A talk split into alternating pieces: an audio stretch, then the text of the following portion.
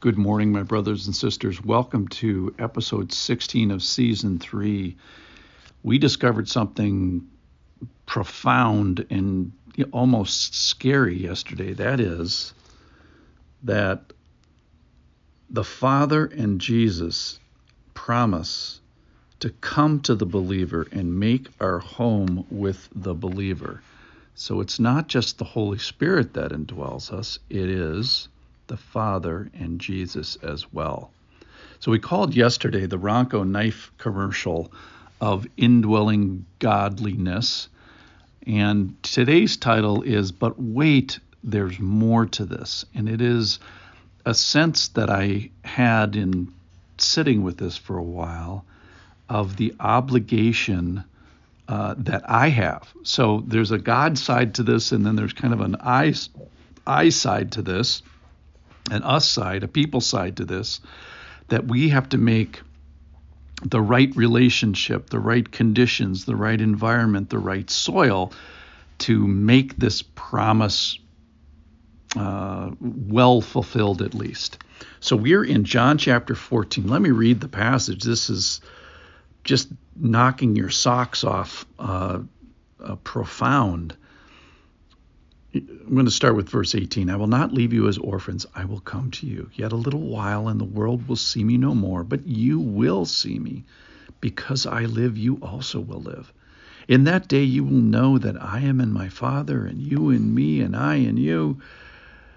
Whoever has my commandments and keeps them, he it is who loves me. And he who loves me will be loved by my Father, and I will love him and manifest myself to him. Verse 22 Judas, parentheses, not Iscariot, close parentheses, said to him, Lord, how is it that you will manifest yourself to us and not to the world? Jesus answered him, If anyone loves me, he will keep my word, and my Father will love him, and we will come to him and make our home with him. So there's all kinds of rainbows and puppies in this passage about the Father and Jesus uh, coming to us and living with us. Uh, the Spirit part of it, not leaving us as orphans. Then we're just embraced by this love of the Father and love of the Son. And then this cool manifestation. I will manifest myself to Him. And then the the kicker passage is we will come to him and make our home with him. So that's kind of what we did yesterday was stand in awe of these promises. Today I'm sobered in the obligation of the things that are in this passage. Verse 15, which was before from what we read, uh, if you love me, you will keep my commandments. Then verse 19, because I live, uh, you live. So in keeping this relationship of of of trust in what he's done in his resurrection in his power uh, sort of a conditional passage if you will. Verse 20 in that day you will know that i am in my father and you in me and i in you. There's stuff for us to know. In that day you will know. That's an obligation of of me. Verse 21 another obligation of me Whoever has my commandments, so I got to have his commandment and keep them, two commandments, he it is who loves me. And he who loves me will be loved by my Father. I will love him and manifest myself to him. So I have this obligation to love him. Well, how is that done? By having commandments, knowing them, I suppose that means, and keeping them. Then, verse 22 uh, Judas, not Iscariot, says, Lord, how is it that you will manifest yourself to us and not uh, to the to the world? Verse 23, if anyone loves me, he will, here it is, keep my word. So another commandment.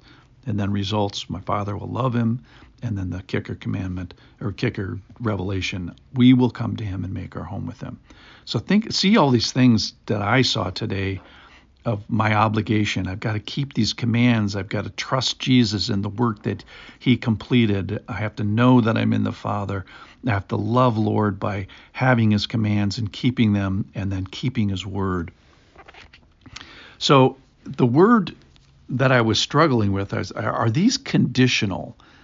In a sense, they are, but I think a better word is that these are relational things. So, Lord, help me keep doing these relational uh, things that I need to do to make good soil, to make a good environment, to, that you can make your dwelling. Remember the passage just uh, a little bit further upstream in John 14, verse uh, number one. Let your, let your hearts not be troubled. Believe in God and believe also in me. In my Father's house are many rooms. If it were not so, I would have told you that I go and prepare a place to you. So these, this room thing is the same word. It's the dwelling place. It's a it's a place that the Lord makes. It's a room. It's a dwelling place that the Lord wants to have inside of us. So I was thinking about that. That means he's got the ownership deed. That's that he's allowed to make arrangements. That's he, he has some responsibilities as far as upkeeps and paying the bills, maybe so to speak, but also uh, the responsibility or the the the benefit of having the joy is and the relationship of of indwelling in this place. So my final thought is I am going to need some help with all this stuff. So I want to make an environment where the Lord Father and the Lord Jesus come to me and dwell in me like the Holy Spirit does. And I am I have these obligations or relational uh, upkeeps that I'm supposed to do about keeping the commands, knowing them, loving the Lord by having commandments and keeping them and keeping His word. And I am going to need help with that. Lord, please help me in this way that I can see Jesus, make a place for Him, make a place for the Father, be known by the Father, and that the, the, the conditions are met so that the Lord can easily access this dwelling place so let me demonstrate that I believe this, that I know it. But please help me. So, Lord, make your home here, make your home now. Father and Jesus, come and dwell in this place and make your home with me. Please say that prayer with me, my brothers and sisters. We have a great benefit ahead of us. Thank you for listening. See you tomorrow.